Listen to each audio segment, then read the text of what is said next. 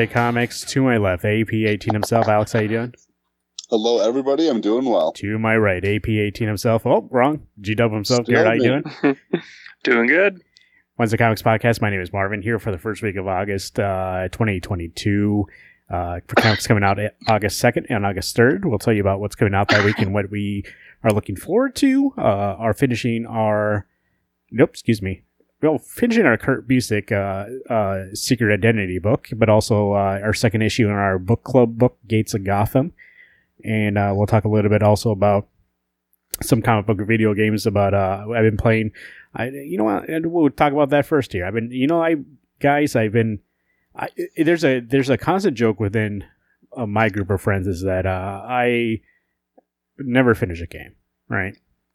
And I had been playing the New Horizon Forbidden West. It's called, and the original uh, Horizon. I was like, before that game comes out, I want to play that game and actually got really into that game, and so I actually beat it. And uh, I got like a you get like a. Here's the thing with that game that I really had to get over, and then with its sequel too, I kind of had to, is that whenever there's like a side mission, or there are in the second game they call them errands, which are side missions, but they're less important. They're not really story based. They're more like, hey, take this thing and bring it here. Um, I have to do them all, and it was like a constant thing that would I would get bogged down in those things, and and and eventually you know, leave a game behind because I would get bored of it. And so I kind of found a nice mix of like I would do the a story until I came to a point where I was like, you know what, right now I have instead of playing the side missions as like I need to do these, whenever I only had like 30, 45 minutes to play, I would do one of those because I knew it'd be quick. And when I had longer time I could play, I would play the story mode. And that actually helped me accomplish and beat the first Horizon and the second Horizon, um, beating all the side missions and the game. Uh, by the way, when you do that, and I, I know like this is not new information for anybody who plays games, but when you do that, um, what that does is it makes it by the time you get to the final boss that you're max leveled out, and uh, that last boss is not as uh, um, hard as he's supposed to be. so, like in Mhm. both games, I was so strong. I was like, oh, okay, I guess that's it.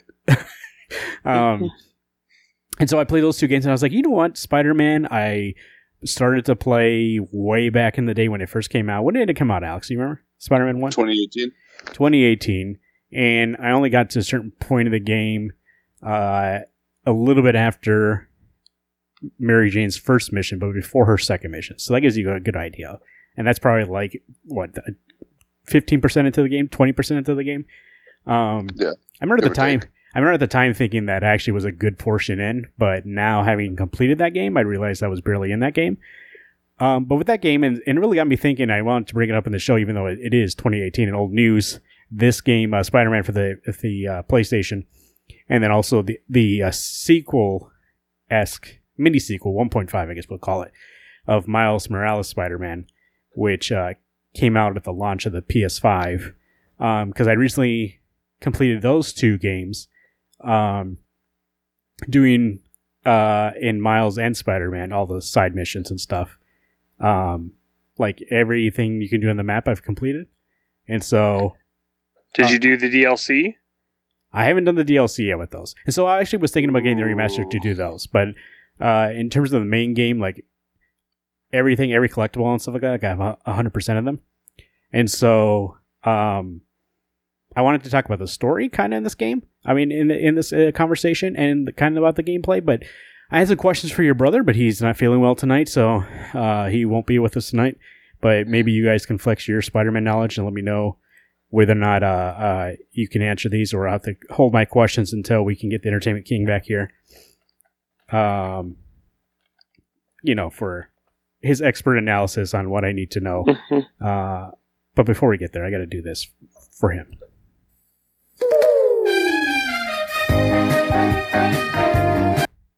All right, all right. Too good. so in that game, in the first game, I want to make this comment, and then I kind of want to hear your guys' perspective as somebody who played it a while ago versus me playing it now. Um, I really do think the first portion of the story, which I'm pretty sure that Mr. Negative, um, once again, if anybody is new to this podcast, I know Spider Man from like the cartoon, and I read Spider Man. I've read him. When I say on and off, it's very off, and on on rarely. But I really don't like Peter Parker, and people when they write him, I really don't like him. And I, I've said it multiple times, and we go see those movies, and I'm always like, I don't think I like Peter Parker as a character. So I'm playing this game, and so like I see characters, especially like newer characters. I'm not sure exactly like who they are. Like I know that Mr. Negative was in Dan Slott's run, but did Dan Slott create him? Right, he was appeared first in his run. I believe so. Yes. So I'm seeing Mr. Negative, right? And I'm trying to figure out what his powers are because this is my first time actually seeing this guy. And at the first portion of the story, where he's the main villain, where you think he's like the only really super villain that you're going to be facing, I got to be honest, and maybe you guys have a different perspective, and that's kind of what I'm looking forward to have that discussion. But uh, I found that por- portion of the game very boring. All those story missions. Finding out, like all the ones discovering that he is the bad guy. Yeah, all the way leading up to him being the bad guy. Um, I don't know. I think like it's a uh, micro plot to the overall plot. But see, yeah, I mean, I think it takes a. Oh, go ahead. Sorry, I. You no, all I'm saying is it, you know, it it plays like a second act. You know, it's not like the the final thing, and I think it's what propels everything into the third act. You know, with Miles' dad and Miles' involvement and things like that. So yes, it, I think it's it does take a very darker tone really quick. It it jumps kind of the. I don't know. I felt like the first act of the game very lighthearted, not lighthearted, but like very colorful, very bright, and then it got it got dark quick. I think that what to your statement of it being kind of boring, I think it'd be different if you hadn't read the comic books, if you didn't know who some of these characters are. I mean, right when he shows up, you already know that Martin Li is negative, Mr. Negative. So there's no Right. surprise that you're going to be revealed that he's the bad guy, even as Peter is learning it. So yeah, you're right. That is kind of boring. But I also see it as for probably many, many people, this could be their first dip into anything Spider-Man game related. Where, like, for me, Spider-Man 2 and Spider-Man 1 with Tobey Maguire, those were my first two Spider-Man games I ever played. All the way from beginning to end. Um, Ooh, those are good games too. and I've and I've I've been a Spider-Man fan since I've been a little kid. You're talking I, about, like- grew the Neversoft games in 64 and stuff. I never got No, after that it was like This was um, Oh, like GameCube. Edge of what was it called? The Edge of the Spider Verse. no, it was it was off the Sam Raimi movies. They Oh, did okay. Spider Man and Spider Man Two. But yeah, those those are, have- no, those are the Neversoft games. That's what I'm talking about. Well, I think played it said them on N64 PlayStation. game. I think. I never played the 64. What did you play it on? I played on GameCube. I wonder if they remade it for GameCube because I think that those are the games that came. No, maybe they're not. Maybe they're based on comics. Never mind. Go ahead. I just was confused. On, there's been so many games, and I, I actually wanted to bring this point up about games and superheroes. I think for the most part, most Spider-Man video games are good. Yeah, you- I just think there's a lot to do with that character. Well, if you if you can get the 3D ones, like you said, uh, Shadow, was it? Symbiote Shadow or something. The one where the- uh, Neil Neil Patrick Harris is the uh, sp- what plays Spider Man. uh, no, no, no. I was thinking like Shattered Dimensions, the other games. Shattered Dimensions. if That's what I'm thinking of. Not Yeah, uh, Patrick Spider-Verse. Harris plays Those Peter really Parker. Does he? Okay. Yeah. He also played Peter Parker in the MTV Spider-Man show, so that's maybe why I was cutting you off on no. Um, Uh, if you can get the 3D version Spider-Man games, they're really well done. If you ever play Mhm. a 2D or like a Game Boy one, yeah, they're not they're not my style of. I think there's an Spider- arcade one that's fine. It's kind of like that X Men game that is an arcade version where you basically it's just a, a, f- a final fight, you know, double dragon kind of Yeah, rip off. Streets of Rage. Yeah, Street Rage. uh, there, there. You're right. There's um, Maximum Carnage for Sega Genesis. That one is good. I think that's so I it, like- yeah. The thing with Spider-Man games, and when I was playing, so I, the Spider-Man game, the the one where uh, for PlayStation that we're talking about, created by Insomniac, uh, the first story, like I said, I do think once Doc Ock reveals himself as like evil and he starts like taking blowing up the city, I you know why I think when I say I hate Peter Parker, like I know he's supposed to be annoying when he's doing the quipping, and that's why his like villains get distracted. But I do think that some people will make him like tell jokes and try to make it sound like Peter Parker, and some people just do horrible jokes on person, and I mean on purpose. And I feel like the during those times, Peter annoyed me so much in that first half of the game, and then I didn't feel like I felt like it was dragging too long, and like maybe it's because, like you said, Alex, like I knew the character, so I kind of knew that it was he was going to be Mister Negative, and I was like, yeah, like let's get to it. And I think that second half of the game, there's just more variety of like challenges that you have to face, like when you fight Scorpion and Vulture together, not Scorpion, uh, Electro, Electro, and Vulture together. Like that was really fun when you fight Rhino and you fight uh, Scorpion. Then I think it is.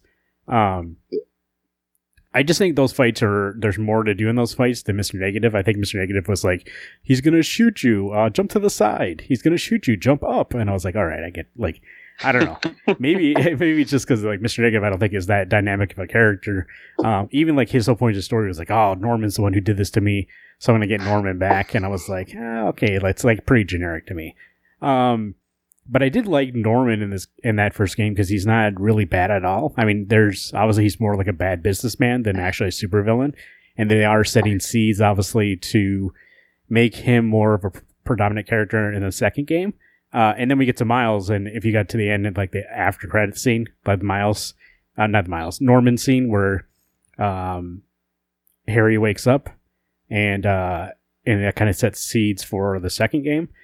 But in Miles, and we were talking about this a little bit before the podcast started, even though uh, before the podcast started, Alex, you were saying that you thought if there was more variety, like I'm saying now about Spider Man 1, rather than just a Tinkerer, rather than just that story, that you feel like uh, it would have been better. But actually, that's the reason why I like it. I think it's because it's short. It's like a very compacted story. There's no kind of drag. There's no kind of like oh shit, like what? Like I got to do this mission. Like why am I doing a Mary Jane uh, mission? Why am I doing a Miles Morales running around mission? It's clear and to the point. point, and I think the voice acting and the motion capture are way better in that game. But then also again, I played on PS5. I don't know if it looks not as uh, advanced on PS4, but on PS5, especially if you can have a TV that can do the 60 frames and the 120 uh, hertz and do uh, the ray tracing. It, it, that game is fucking beautiful, um, and it really is like very very fun to play with the updated kind of fight system. Well, so I I had told Garrett, maybe I even had said to you, I was doing Spider-Man homework today before we had. I read my books for the night. I then thought, nope, I need to play little Spider-Man. I need to try Miles again. I need to try uh, Peter Parker. I played Miles first, and I admit the fighting is faster and maybe more stylized, but I I didn't care for it as much, and maybe that is I do a lot more of the techie stuff as I'm fighting. A lot more methodical, going, oh my, throw this thing out and this thing out and watch them get stuck to the wall. And then I played as Peter, and I loved playing as Peter. Now, part of it is that I have the obviously played probably 60 hours worth of that game as Peter Parker. I burned through Miles Morales and I was like, yeah, this is fun. I want the world to feel lived in. And that was the other thing is that during its Christmas break or something in Miles Morales game, it's kind of quiet. I mean, yes, there's people on the street, but it's kind of like when you play Arkham games. The city felt a little more closed off. Where yeah. I, I swing through Times Square in Peter Parker, and the the shit's just busy. I wanted one more bad guy to show up because there's Rhino and there's Tinkerer. Like, where's Shocker? Where's some just minuscule villain? Alex, maybe that's just the PS4 version because Times Square is pretty busy when I played, and like there's people on the roofs and stuff like having parties. Yeah, I had that. Yeah, I mean, I think what I think from it is like, I think Peter's the more meticulous fighter, but man, I and it could be a PS5 technology, but I feel like the PS4 technology is just as good with the vibration. But using that Venom Blast, uh, Venom yeah. powers and Miles Morales, that's that amps me up. Like I can't lie. Like if uh, I'm hoping uh, in the next one, uh, like Peter Parker gets like a not a Venom thing, but something like similar to that, because I'm gonna be like, I need that thrill every time I literally punch somebody and they go flying like 30 feet. I think it added, especially when you have a lot of villains. Like it made it for me at least. Like you, there's so many different things you can do with the venom. Like when you do the when you blast them up in the air, and then I could like pound them back down, and and especially if you have it built up enough. I think that just like doing that and then realizing then I would use his gadgets uh, afterwards, and he doesn't have as many gadgets, Alex. I don't know if you, you said you kind of uh, sped through it, but if you upgrade like the whole tree till the end, you get extra weapons. And I don't know if that's like each because you get more gadgets, like the bomb that you have in the first game. And the second game, he doesn't get it till you upgrade the the web thing all the way. And then Oh, really? Yeah. No, I, I, I, as right now, when I was doing the weaponry, he only had four options for me. yeah, you get more if you finish all the, the skill tree. things. Yeah, if you finish the tree out. and if you do New Game Plus, which I'm waiting till it's closer. When Spider-Man 2 has a release date, like a month or two before that, I'll do New Game Plus and Miles so that I can. Uh, I started it because it get ready. bothered the shit out of me that I had one suit that you can't unlock and two powers that you can't do. So I started New Game Plus enough and played enough to earn those things so I could be 100% on all of them. Um, oh, nice. because, like I said, I mean, it started. But then again, it, that's the thing, and I was uh, realizing, and once again, nothing of this is new. But especially with these type of games, and especially like, like I really am on a Spider-Man kind of hiring off for those two games, and I kind of be like, hey, I want to read Spider-Man, but I know I do not like Peter Parker, and I'm I'm very hesitant to like. Because even when we went back, and this may be the greatest example, when we read Kraven's Last Hunt, like I hated Peter in that book. and so like, he was he was dead the whole time. oh no, when he was awake in those undies, like I still I was like this fucking guy here. Um, but uh, I feel like I don't know, like I feel I used I the movies are better than the comics. I feel like in terms of me liking Peter Parker. But I do, will say at the beginning of that game, I was like, I fucking hate this guy. I, I hate Peter Parker. I think I even told you guys, I was like, yeah, I think this solidifies that. I just don't like Peter Parker. And by the end of the game, I actually was like, okay, I like this guy. And then when you play Miles and they changed the way that he looks, I actually did feel like I was like, oh shit, where's the guy I know? Um, Mhm. Even though it's the same voice actor and they made him look more like the voice actor, I was like, yeah, but that guy looks way too young. The other guy, I liked how he looked a little bit older. He looked like 30s. And this guy now looks like he's the same age as Miles, maybe. Well, I say Right. they, and I thought the story took place as he was eight years into his fighting of crime. So even if he got bit at the age of thirteen, he'd still have to be twenty-one. Yeah, he looked like he's thirteen with the new facelift. Yeah, he looked like yeah, very young. So I don't I don't know. I, I I get I get that you know like I think even like with Last of Us Part One, they're trying to do that and be more accurate to the actors. But I'm also like, are you trying to be okay? Obviously, every game's trying to be as realistic as possible, but at like at what cost? what the character has Because like, like I, for the you know, at the last be- I, I will admit at the beginning, I really didn't like his hair because it almost looked like it's thinning out. But then by the end, I was like, this guy is supposed to be older. Like Alex just said, like he talks about prior things and like all the supervillains know him. So in order for that timeline to make sense, it's like he's got to be older. And then in the second game, I was like, this. I could not get over. I was like, I know he's supposed to be his mentor, but he looks like he's the same age as his kid. And I know like he's probably had these powers longer, so that's why he could be a mentor. But also, it's like I'm going to Europe with Mary Jane. That's like, shouldn't you be in school? Like I don't understand. I will say in spoilers for the first game, obviously we haven't really brought up much from the, s- the story besides that Martin is uh, Mr. Negative, which I mean, if you don't know that, but uh, in the first game, being darker, as you said, Garrett, I do think when it got darker, I did enjoy it more, and I did not expect that Ame would get sick from that stuff and pass away. So I did really like that. Actually, really was like, oh shit! Like I thought that was really good because they always kind of play that will she won't she die game and so for her just to die and really affect peter in that way and him kind of realizing he needs a team and he really can't do it himself no matter what he thinks uh it made me really look forward to like that's kind of how this game is progressing and that's why the second one he's kind of making like helping out Miles to figure out his powers. And obviously, Spider Man Two, they are more like a team than just by themselves. And so, like, I like that aspect of this, and I think they should be doing that with. Once again, I don't read Spider Man, so maybe they do. But like in the main comic, like it's so confusing to have two people named Spider Man. I think that you need to have them like be on the same team uh, because like you can't go out calling him Miles because people are gonna be like, oh, his name's Miles. And I know they've tried to give Miles a new name, especially in the in the kid shows. They've tried multiple times, and uh, none of them ever sound good. So That's why I always liked them both being called Spider Man because, and I kind of think of it like uh, Batman Incorporated. Like when Dick, um, there was a period of time where Dick was still Batman, but only in Gotham, where Bruce was Batman all over the world. You know, and I still kind of think like, why can't there be two Spider-Men? Like, I like that Miles is Spider-Man. I like that Peter Parker is Spider-Man. They can both be Spider-Man they're just different Spider-Men. You know, Yeah. I think that uh I don't know. Well, I, you don't like I Kid. I Arachnid? don't want him. I don't want. No, I don't like Kid Arachnid. you don't like That's Spin? stupid. No, and it's too close to Silk, and it's just like that doesn't feel earned. I think a lot of what makes Miles' character so compelling is that he's trying to live up to Peter Parker's legacy, but then he makes it his own. Um, and I think that's the way more important takeaway um, than him sharing a namesake with someone that literally has almost like 90% the same powers as him. I will say this too about Spider Man One, and they kind of made it better in Miles because it's not every time. It's only like when something major is going to happen.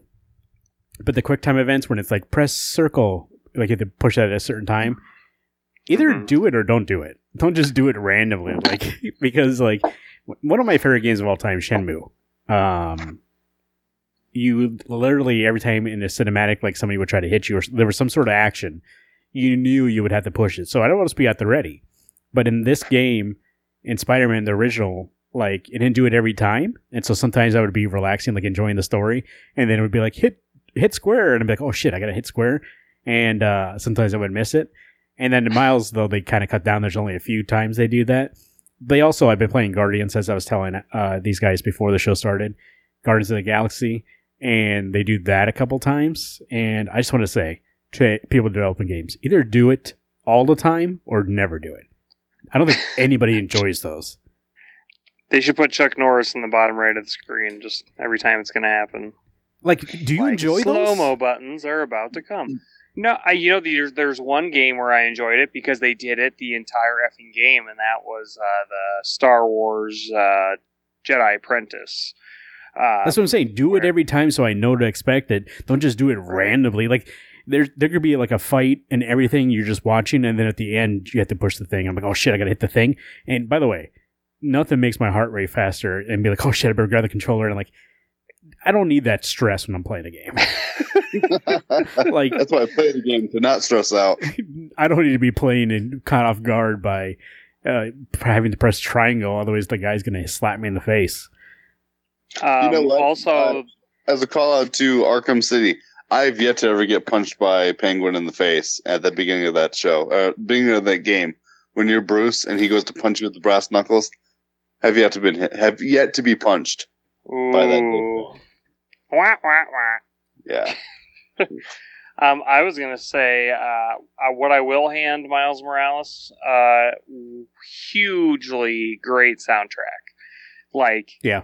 it put that in your Spotify. I got almost all the songs from Miles Morales on my Spotify, and it's it's an excellent soundtrack. There is one piece of the score or the soundtrack in the first Spider-Man. Whenever you're like in danger, that annoy the shit out of me because it's like this. It's trying to be like a like almost like the uh, '90s uh, intro cartoon where it's that kind of like electronic kind of music, and it's just like uh, it got on my nerves so much because it was like so loud and annoying.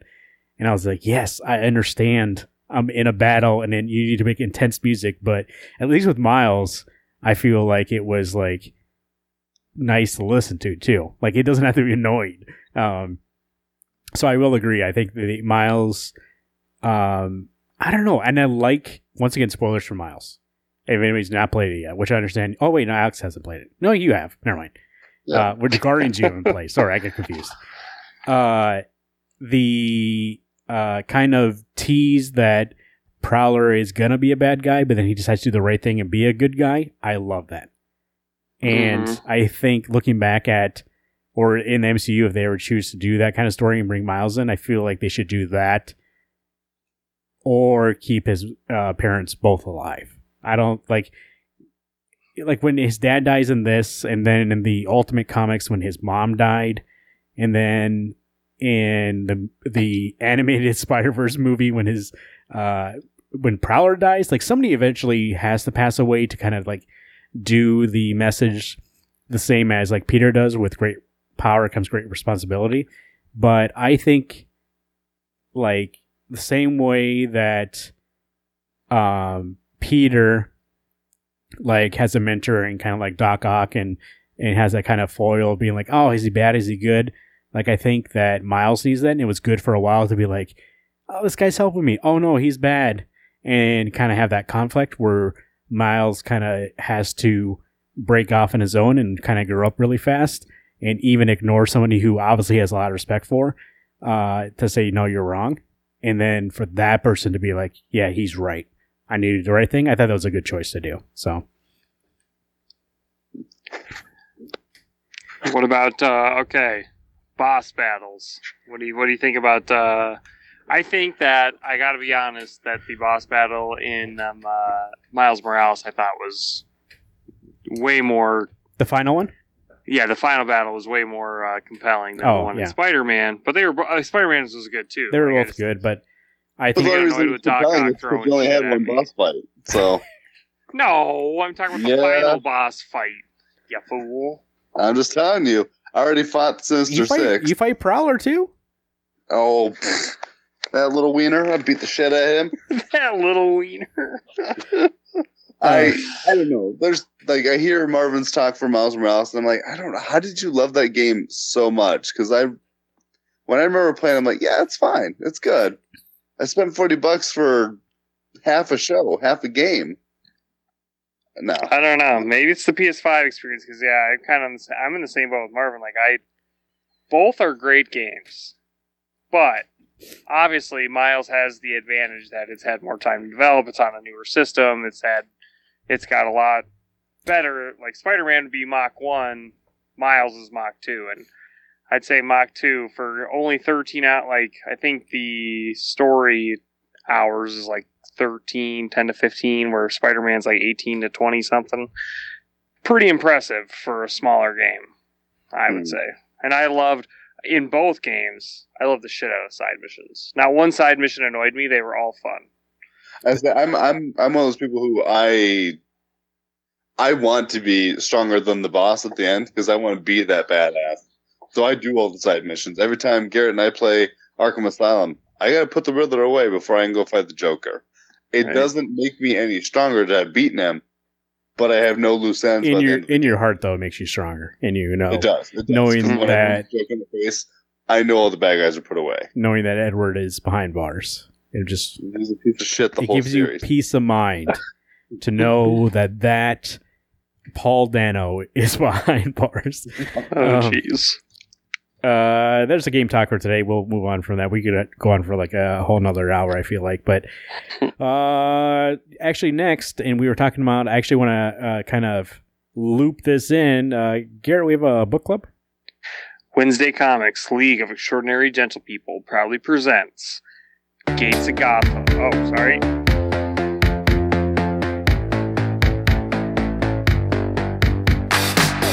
Gates of Gotham Book club. book club. Jesus, you guys.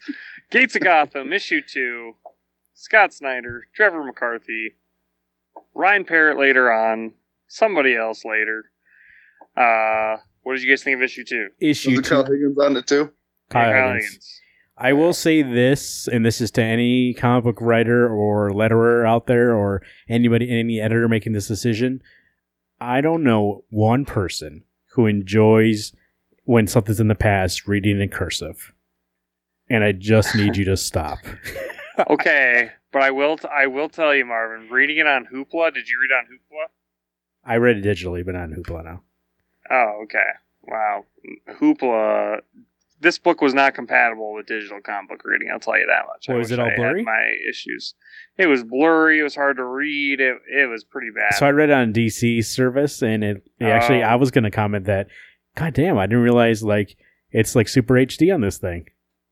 Hmm. So it's just Hoopla. Well, lucky you, but just because there was a lot of like two page spreads that Yeah, had a lot of text, and it's like, oof, not not able to handle. I that. think that Hoopla compresses them just to have not pay for so much server space, and that's why because any comic always looks like that on there.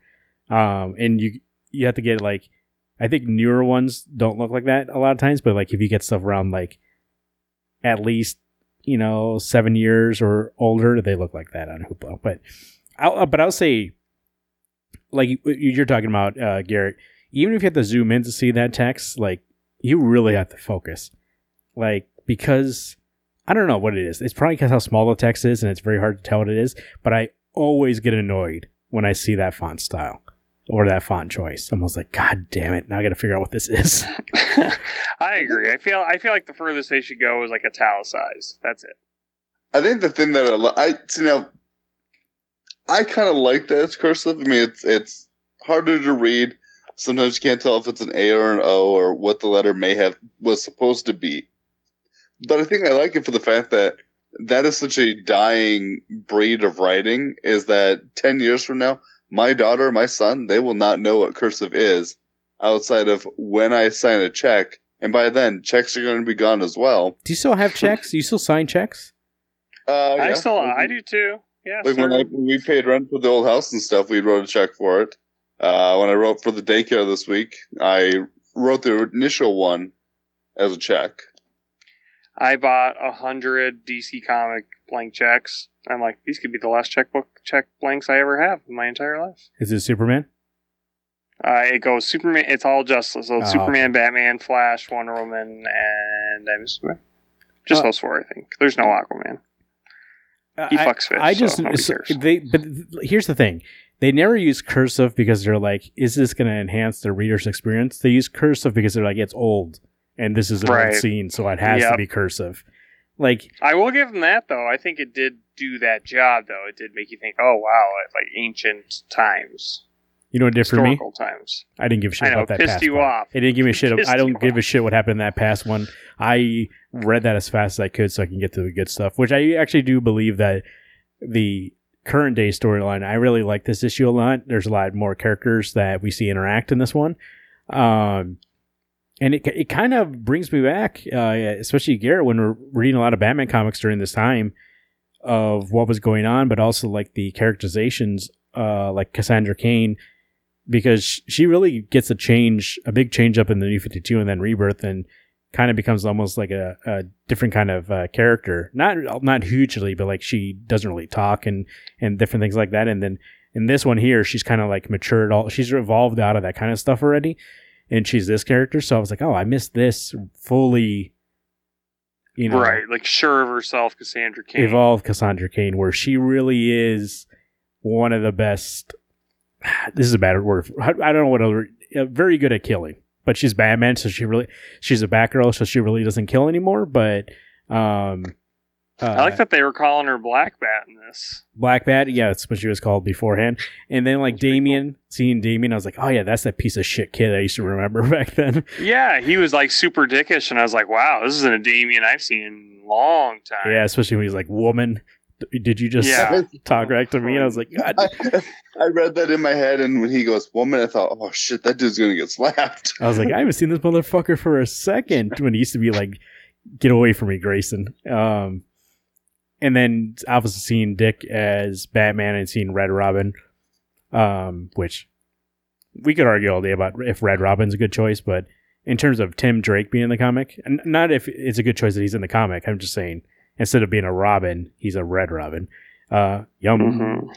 And uh, I think it's fine that he's Red Robin. The only problem I have is that when Batman calls him RR, yeah, I was gonna say Alex has a thing Yeah. of like Avengers Forever, like it's an old school kind of thing, being like RR. Just say Hey, it's Dick Grayson. He's hip though. You know, he's not. He's not old man Bruce. I think at that point, like the the cool thing, just call him Robin. If- Yeah, I was gonna say, why would- name is that must be a uh, back in the day the deal choice because he didn't want like multiple Robins. He just that's why he got changed to Red Robin. So he must be like, but you can't even refer to him as Robin. Like I know part of his name is Robin, but you better say the full name every time. Mhm. And so they comic book creators were just like RR, like they were tired of doing the whole thing. But I do I like I like that dynamic of uh Tim kind of almost being the Alfred slash Oracle for uh Grayson in this book. And then you have on the other side of things, you have Damian and uh Black Bat kind of almost fulfilling that Batman and Robin role um over there. Because you see like obviously Damian's not as experienced and he almost dies in an explosion thinking that he could actually do it even after the fact. He's like I could have I could have got that. And you have uh Cassandra who is more experienced and knowing that they had no chance of doing that. And then from the opposite side the same thing happening with Batman trying to rescue Sam uh not Sam Elliott um uh, Tommy Thomas Elliott uh and then he realized right away he's like I can't do both so here we go um If it was Sam Elliott in that building, he would have survived the explosion. Mm, this motherfucking bomb. He just talks like that. I don't know why. That's a totally wrong accent for Sam Elliott. But um, I actually really enjoy, especially when we get to the end, because uh, once again, I read this book when it came out, and I do not remember anything because it was how long ago, Garrett? Was when did this originally come out? 20 Ooh, I I mean, 2013, maybe a little bit before then, because I thought 20. 2012. When was New 52? 2052, or New 52 was, uh, 2012. yeah, so it, it had to be right I'm guessing before that. 13, 14. No, it's before New 52. Mhm. Oh, really? Yeah, it is. Yeah. That'd be 11? So, 10, 11? yeah, yeah, early 11, I would say. Yeah, because I think we didn't know each other when I read this originally, so 2011 makes sense. Um, because right, we read it in 2012. I don't remember. I don't remember either. I don't. I don't It get that kind started of. September 2012 was was New 52. Okay, so Mm. we we had to have known each other beforehand. So maybe we did know it. Anyways, what I wanted to say was I remember reading it, but I don't remember the details. So when we got to the end, like, oh no, the gates of Gotham are people. They're not actually the gates to Gotham. I was like, oh yeah, I remember that, and it actually sparked something inside me, a memory being like, oh, here's where it gets good. I remember getting good from this point on. Because you realize like it's it's more about the families of Gotham and the gates of Gotham are people from those families and, and really the people who feel slighted by those families. And that's why this person's doing this. And I was like, this is what Scott does well. He likes doing the history of Gotham. He likes taking stories in there. And I think we also get Kyle Higgins, what he does well is a good Grayson. And I think he does a good job of having uh, uh, almost like duos together, like the Damian and, and uh, uh, Black Bat. Um, doing a good job. f- I forgot how much I love Dick Grayson as Batman.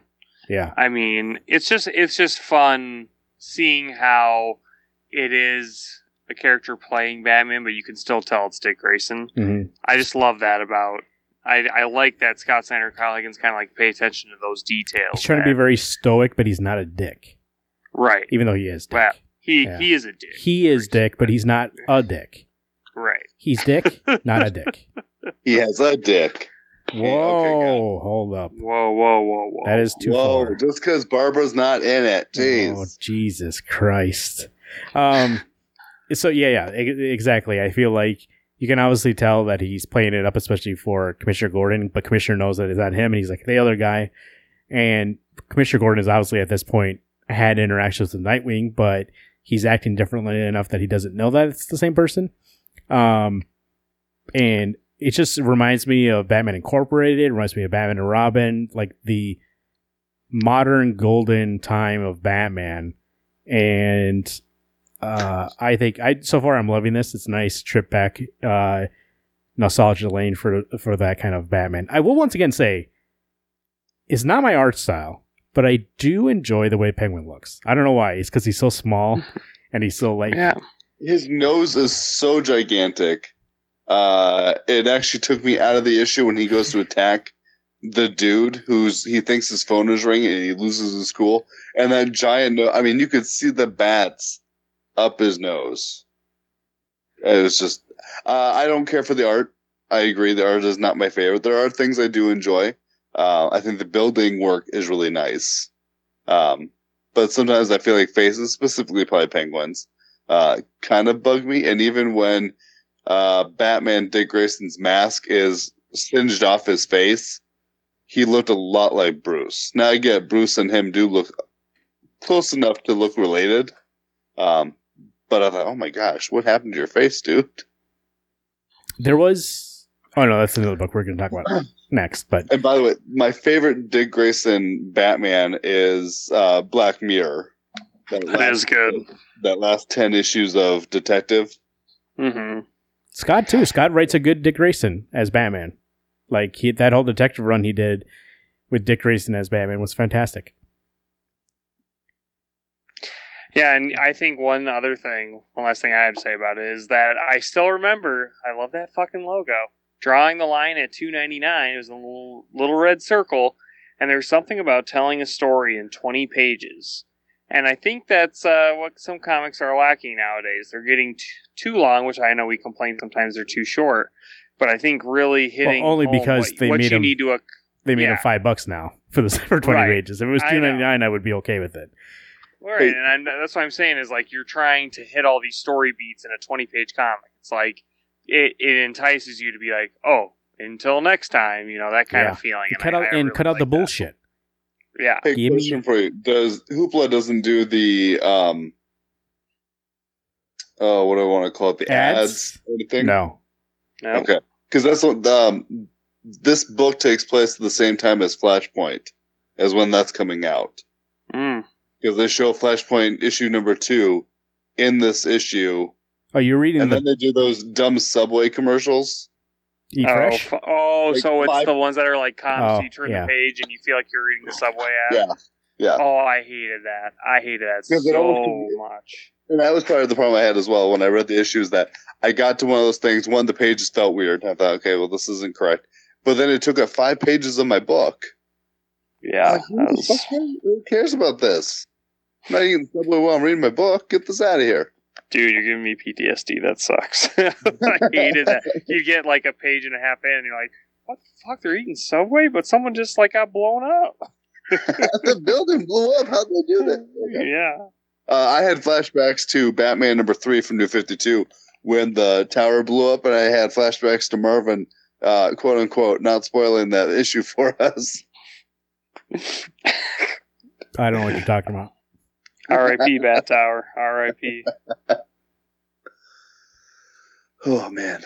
But excited for the next issue, and uh, It's good. This is my first read of this this series. Um, for the first two issues, we were already 40% done with this book. Uh, really good. And it's Oh. really spiking my interest to get back into reading Batman comic books and actually kind of going back and reading more Dick Grayson again. Right, his ten years Batman still one of the best. Subway! Eat ice! God, that seems like a Dan DiDio move too, because you know they don't have it anymore. Uh, I you're reading the paper issues. That's really nice. That that's more of a trip down nostalgia lane because you read those ads and you're like, oh fuck, I remember this. Um, I think that's the thing is like even now I'm like, oh, I'm seeing Flashpoint. Oh my gosh, this is my like my first big step into comic books outside of buying Deadpool was getting Flashpoint and getting pumped like you guys were for New Fifty Two. Boy, how wrong we were. you know, technically, There was still good stuff out of it. There's some there good was stuff. some, but I not will as say much. I will say this um, is very unique. Is that you're reading in issues? I'm reading on a DC service, which does it by issue, not in trade. And I believe the Hoopla one is a trade, right, Garrett? Yep, That you're trade. reading. So like we're all kind of reading it almost in a different format. Like I get the issue, but it has no ads in it. Uh, and Garrett gets the trade, so it has a little. Does it have a thing like at the end or begin? I mean, I guess at the beginning of the comic to kind of like like a forward. forward or anything like that. nope, Nope, this one not just this one. and uh, and then you have the actual paper in front of you. So I have the paper somewhere. I don't know what the fuck. I, obviously nicely filed away somewhere. Of course. Um, but I uh, uh, I don't know where that is. But I will say, Hey, uh, oh, sorry. how many issues is this total? Five, six, Five. two in. So far, I'm gonna I'm gonna call it right now. Good choice for a book club book. I'm really enjoying Agreed. it. So. Mhm. A nice, a nice change from. No offense, Marvin. Avengers Forever. This Listen. was a nice fix. Listen, we all can't pick winners. Hey, hey! I chose the worst book we've ever talked about. No, so I'm not. saying- I don't. Even, I don't even think. Once again, I don't think Avengers Forever is bad. I just think it's a style of comics that the three of us do not enjoy. Right. Um, Your book, hey, is, is a piece of shit. Gotham, or is Streets of Gotham a Dick Grayson run? Um, that it's re. I think it is honestly because it has It's the around that reborn time. logo on the top yeah, right. it's around that time. So I, I think it is all day, and I own that whole. I bought the whole comic book set, and I need to read Yeah. it someday. I haven't. done I think after I get done with Gates of Gotham from my uh, free comic book day when I had bought it with you, Garrett, I uh, I might have to start reading some Streets of Gotham. So. Yeah, it's always looked good. So Hmm, maybe uh, we won't like uh, constantly talk about the show, but maybe we'll kind of check in and out. Maybe I'll read it too, and we'll we'll get a little hint from the streets about how that book is. well, well, next time I'm home, maybe I can spend two hours to dig it out of my long boxes in South Dakota. and then bring home that that brick. hey, you know, good news. It's in the bees. How many issues is it's it? close to the top. It's like thirty or so issues. The police gonna pull you over. What's this brick back here? Oh, sir, it's not cocaine. That's comics. So Yeah, we're good. probably Um, weighs heavier than the cocaine. No, so. this is from the streets. It says. Uh, yeah, it definitely weighs more than cocaine. Um, and probably get you, probably get you ass high. So, uh, there we go. The book club book for uh today, issue two of Gates of Gotham. Scott Snyder, Kyle Higgins, and uh, Trevor McCarthy. Next up here, let's talk about some comics coming out for the week of eight two and eight three.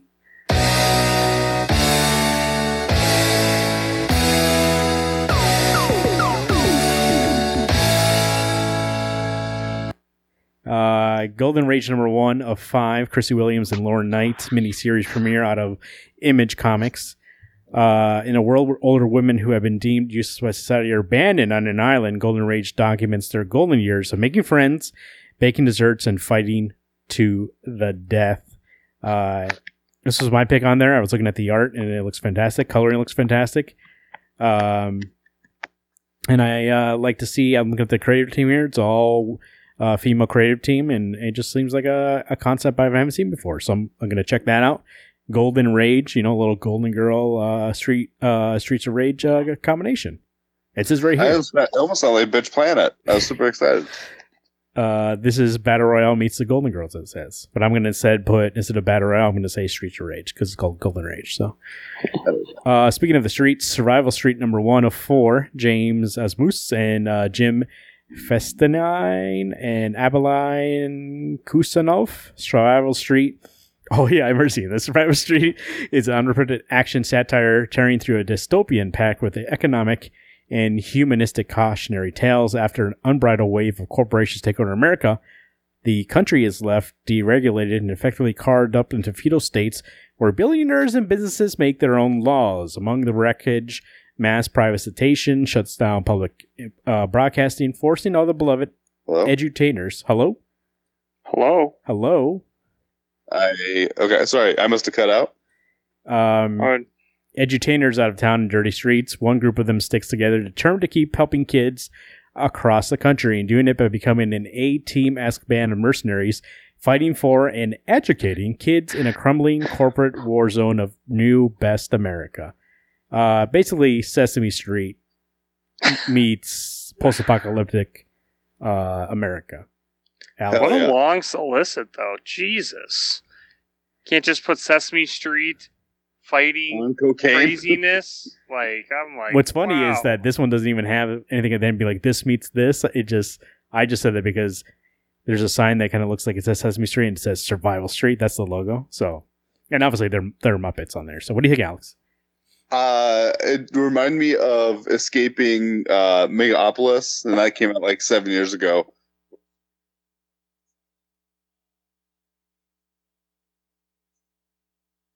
Be really fun and really good, or it's gonna be a shit fest. I'm I'm super pumped for it. Alex, uh, uh, I must have uh, accidentally pulled something out real quick. Uh, can you repeat yourself?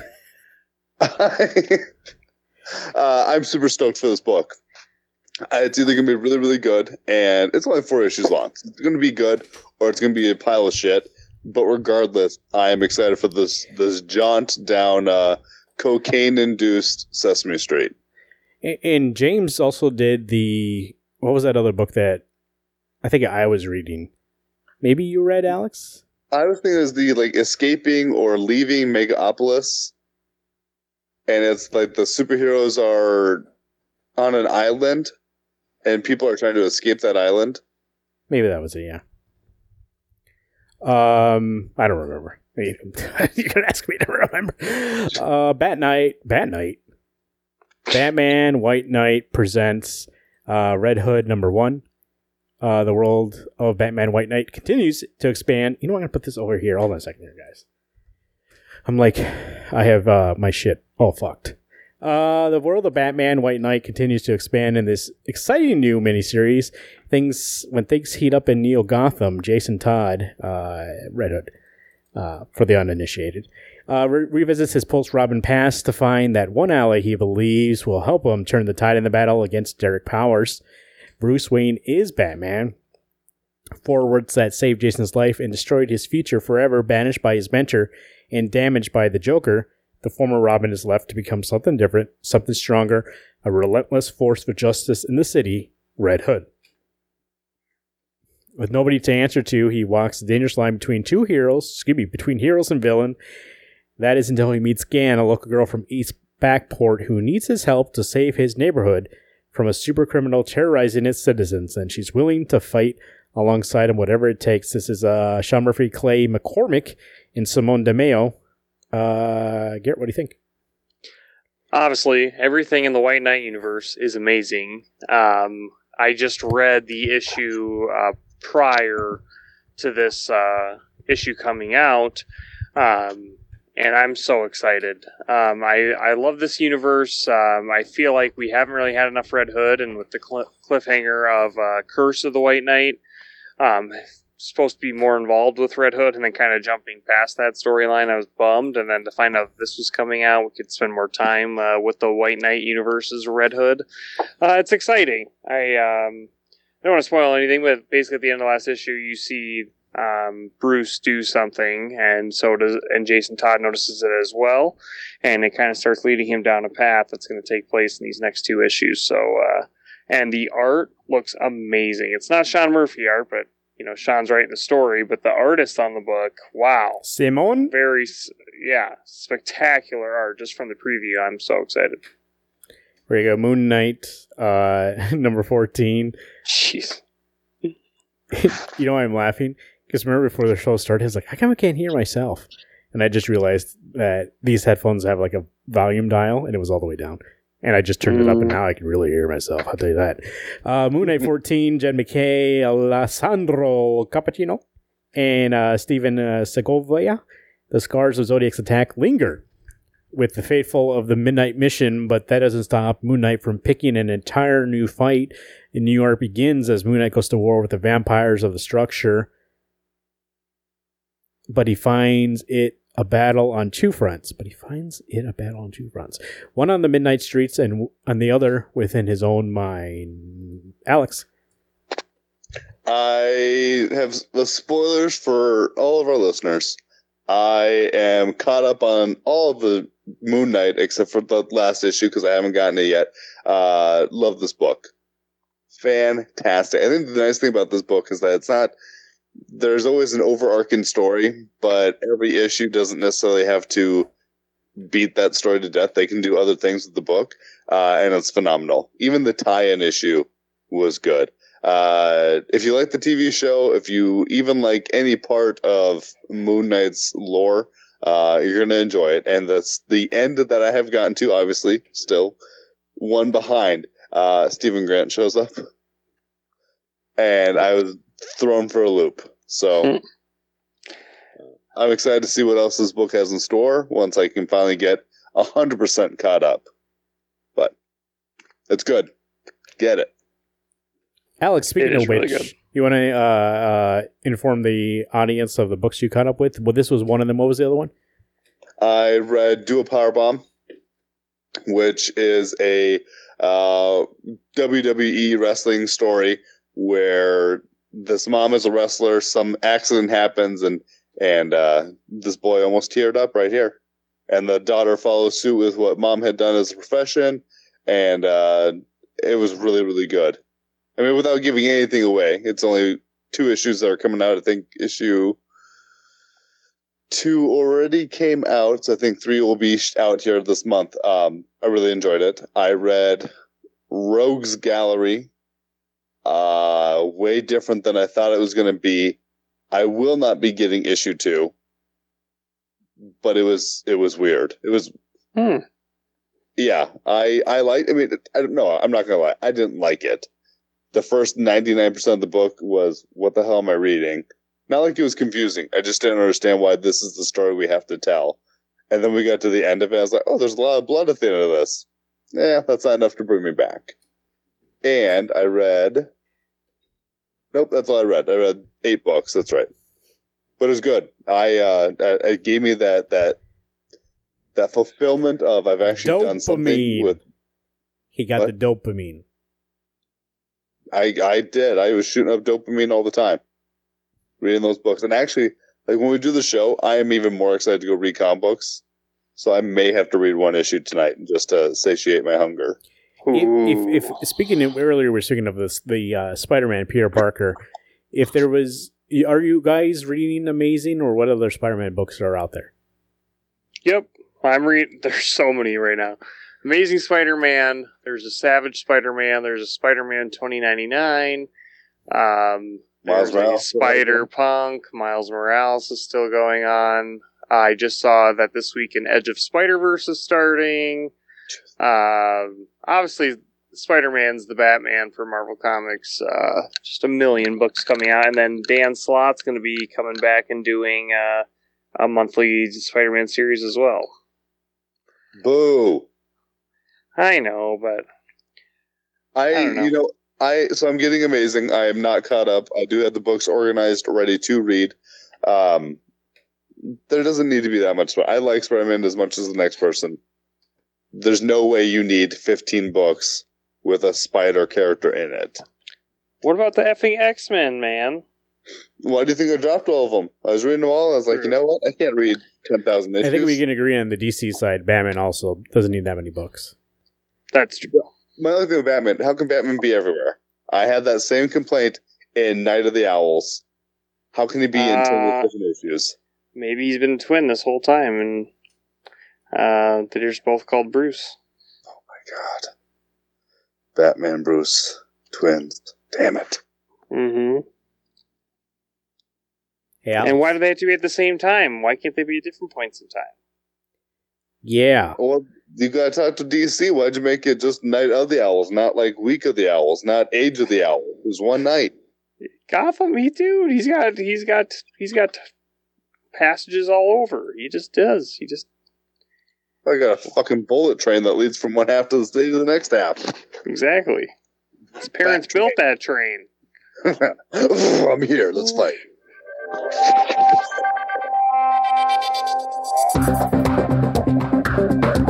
Speaking of which, Alex, weather. Uh, what's the weather like this week? What are we, what are we Uh, if I don't even have to say it to anybody out there, it was definitively balls glued to thighs. Oh man, that's a lot of sweat. That's a lot of sweat. Uh, today in Sioux Falls, it was a hundred and what seven, hundred and two. You know what? Once you get past like ninety nine, it didn't matter how hot it was. Your balls were already stuck to your legs. You're like, gosh, I just hope I don't sit on them. I saw I saw KELO said it was 105 and it was the hottest that Sioux Falls has ever been since 1995. I believe it. I mean, I you got you stuck those peas in between your legs just to cool off, and they were already cooked. So guess what? Jeez. Um, this I now I did hear I did see something tonight saying that there was supposed to be rain. I don't even if it rained, all it's going to do is come out of the clouds and evaporate back into the sky. It's just it was 89 when I took the dog it's- outside to go to the bathroom. Alex, No. you like sweet peas? What? Do I like Sweet Pea? Yeah. Sweet Pea is the baby of uh, Popeye. He's fine. I just figured, you know, you put that bag between your legs, and if it warms up enough, you can just pop it open and have lunch. oh, delicious pea peas. Nice. Or maybe if you squish it enough, there's pea soup. Gross. You know, that's how I love my peas. What right you- between my You do have a new child, and now you get to uh, venture through baby food again. Not right now, but obviously a little bit later. And you get to uh, you have like that pea puree that you can get. Did they ever your uh, daughter ever like that? No, because she she just ate food. We we never even had to do the baby food stuff. We mashed up a banana for her, and she's You know like, what? "Nope, give me the actual thing. Let me eat it." With my oldest, same thing is that we you know obviously you think oh I got to do baby food, and he always rejected all of it, and then we probably just started getting him like mashed potatoes and things like that, and he was like oh yeah I like this. So it makes me wonder what is in that baby food that they know it's not good. I, why would you ever want to eat pureed chicken and peas? Eh, there's just some give me the damn chicken. There is some gross shit that they're like, this is pureed, like roast beef with apples, and you're like, what the It's fuck? gross. You guys are gonna make me throw up. oh, I, like, I would I wouldn't eat that as an adult unpureed roast beef with my apples. I think the lesson here is no baby formula. Just eat fucking food. Well, yeah, I say it, the way we did it with my daughter was was perfect. She was eating food and and didn't have an issue with it. So There we go. Uh, brought to you by uh, RainbowComicsAndCards.com, your definitive source for all things comics. Go to RainbowComicsAndCards.com uh, for more information on how to get your comics. They have a, a location Sioux Falls, South Dakota, Lincoln, Nebraska, if you want that paper, or go to uh, RainbowComicsAndCards.com if you're outside of those cities to see about their options for uh, shipping. Uh. Did you guys see the big news that they announced for Rainbow today? I did not inform us. They're they're gonna be on Sunday, September 11th. They will be hosting Jason David Frank, uh, the Green Power Ranger, at Tell me the all comic book shop. Huh? Tommy Oliver's coming to town. That's right.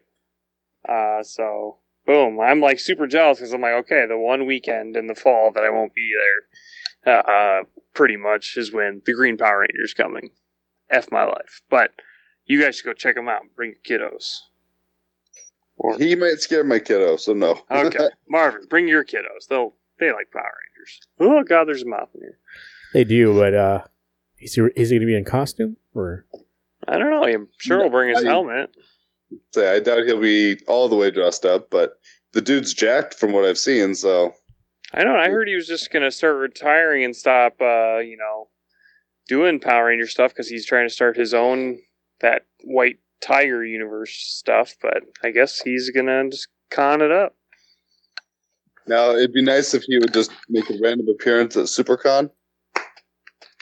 Then Garrett's life would be complete. Speaking of which, SiouxperCon, Just make sure make sure he brings Kimberly though too. SiouxperCon.com, Retromania, uh, SiouxperCon 2022 tickets are on sale, and if you get them through the 31st, you will. There's some sort of deals. So go to SiouxperCon.com for more information. Uh, Wednesday Comics is sponsoring and bringing Phil Hester to the show, so Phil will be there among others. Go to siouxpercon.com for more information on guests, guests, excuse me, and the uh, items and uh, uh, activities that will be at SiouxperCon this year, starting September 30th through October 2nd. Um, we need to talk to our, our friend Mr. John over there about our things. So,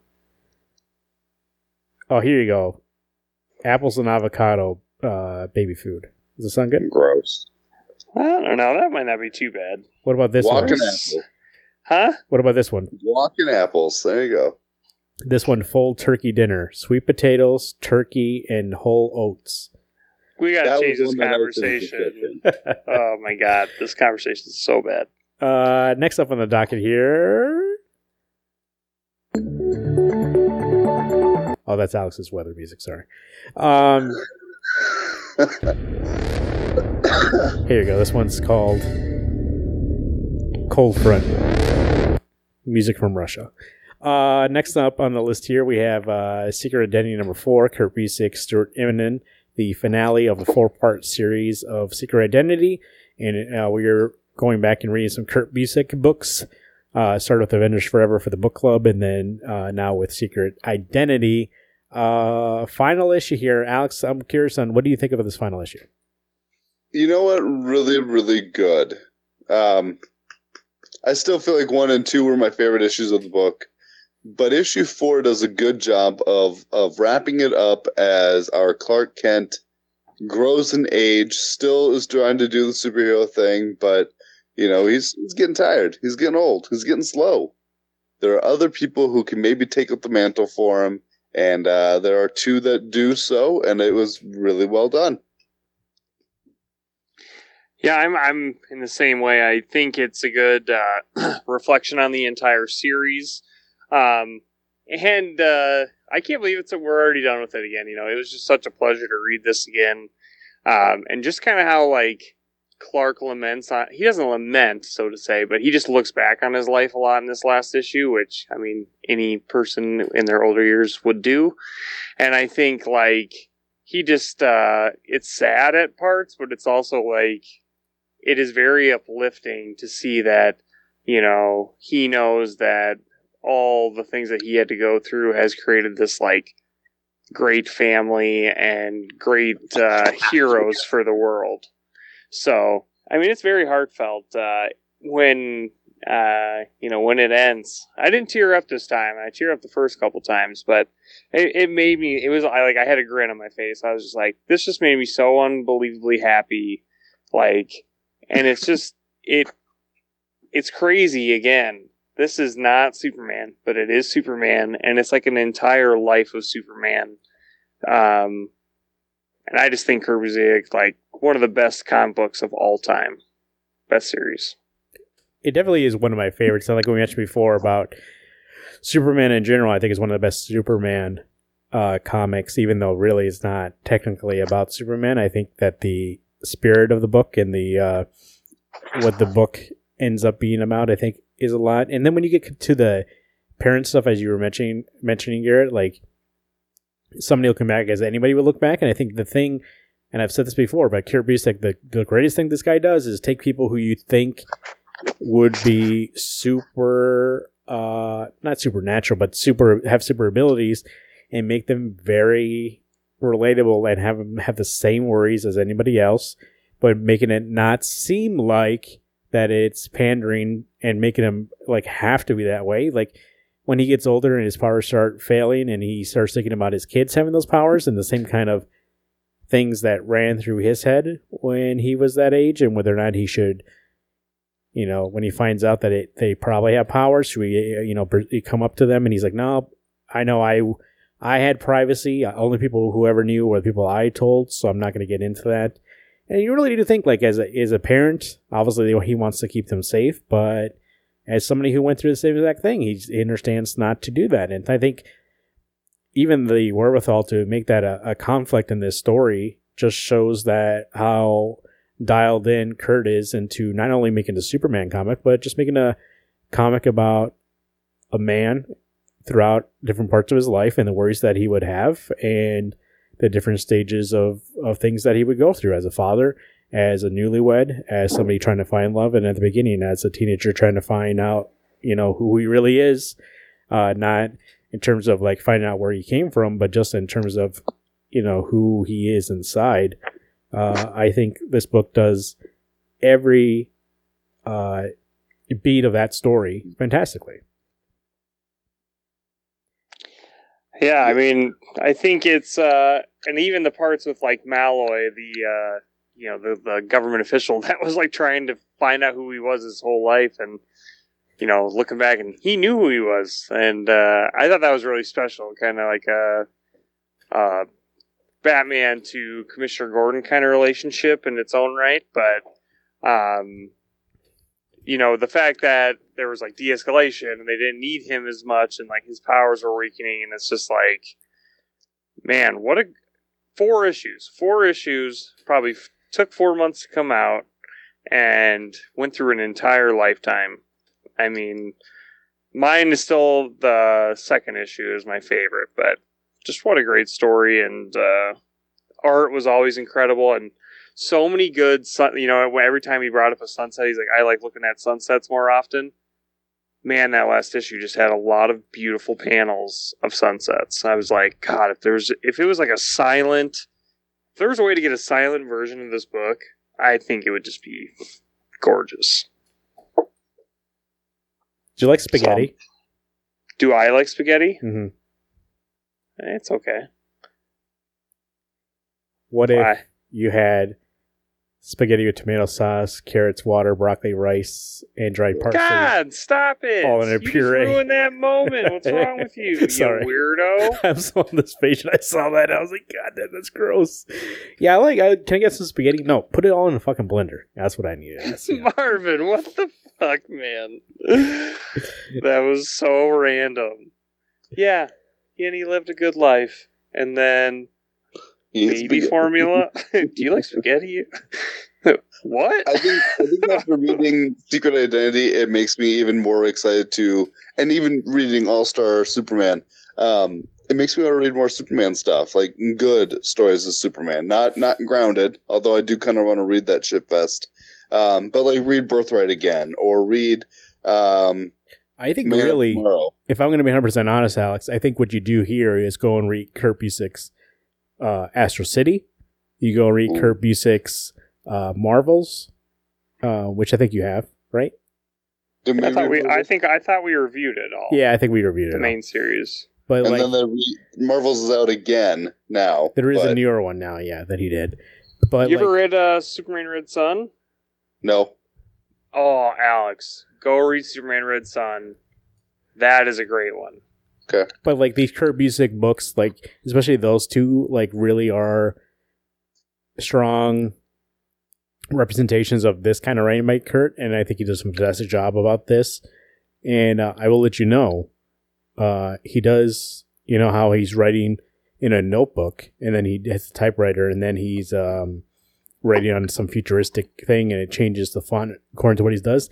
That makes sense to me, so I have no issue with that. It's not because it's just old and he's like, oh, I write cursive. It's like, no, he's actually writing in a book. So it makes sense that you're going to show me exactly what he's writing. All right? Mm-hmm.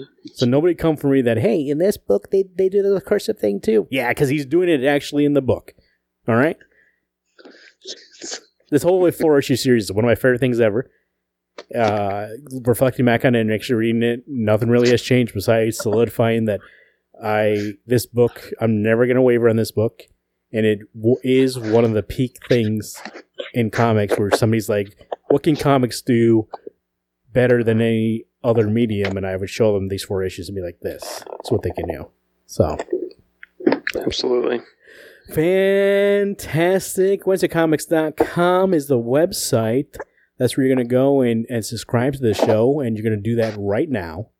You know, um, if you don't, Alex will uh, find you and he will uh, peer pressure you into clicking subscribe. Uh, and he's not going to harm you, obviously. We can't do that, but he is going to peer pressure you, and he's really good at that. Um, you can find him at the AP Keaton on Twitter. You can find me at Marvin underscore Salguero and find Garrett at Garrett2188 or the whole show at Wednesday Comics. And go to WednesdayComics.com. You can also click on the website button to find merch. Uh, you can also click on the message button to leave us a message there or give us a call 605 215 1849 or send us an email WednesdayComics605 at gmail.com. Thank you to our sponsors, RainbowComicsAndCards.com, Roots of the Swamp Thing, and .com. If you want to read more about what's going on with the Swamp Thing and him getting Green Lantern powers, go over to uh, rootsoftheswampthing.com and uh, check out some of that. Also follow him on Instagram, Roots of the Swamp Thing. Uh, Rainbow Comics and Cards, as I mentioned, Sioux Falls, South Dakota, Lincoln, Nebraska, two locations uh, that you can uh, venture to. And if not, go to rainbowcomicsandcards.com and get a little nice delivery in the mail. Nothing better than comics. Breaking open that bag, smelling. um, siouxpercon.com. That is Sue, S I O U X P E R C O N dot C O M dot com. Excuse me. I just said the whole thing. Siouxpercon.com. Uh, get your tickets uh, for the end of September, beginning of October. Uh, comic convention. Once again, Wednesday Comics bringing Phil Hester, our uh, our friend in arms, our brother in arms. Mr. Phil Hester will be there. We're definitely going to talk to him about what's the book he recently got on. They just announced Oh, Phil and somebody else. It's a big book. oh I can't think about what it was. You told Um, us not on the show, but you told us like last week. I know. I thought I told you that Tom King and Phil Hester were doing something. That's Gotham what it PD. That's what it was. That's what it was. There we go. So we have Tom King and the Phil Hester working together, and you better believe I'm going to be like, Phil, Gotham PD, huh? So uh, visit us there at siouxpercon.com. Go to there for more information on how to get your tickets and join the party. Um, good discussions today. We went all over the place Spider Man, Superman, Batman. Uh, a lot of, you know, for a show that talks about all comics and we nowadays don't as much delve into just superheroes. This was a very superhero based show. And Yeah. uh, I'm here for it. But we would have had some input from guest host one, uh, hashtag guest host one, but uh, he's a little under the weather right now. Uh, you see what happened, Alex, is that he was like, bef- I told him he was going to be on the show. We're going to talk Spider Man, the game, and Miles. And what he, you decided to replay the games to kind of figure out whether or not, like, to have a, a updated opinion. What he did was he went to the store, bought a Black Widow, and had it bite him because he thought maybe if he got the powers, then he could be more of an authority on the subject. And uh, he's actually now uh, withering away. So uh, we'll check on him next week and see if that power, uh, Super uh, Spider-Man power, uh, pulled through, or if uh, Black Widow strikes again. One of the two.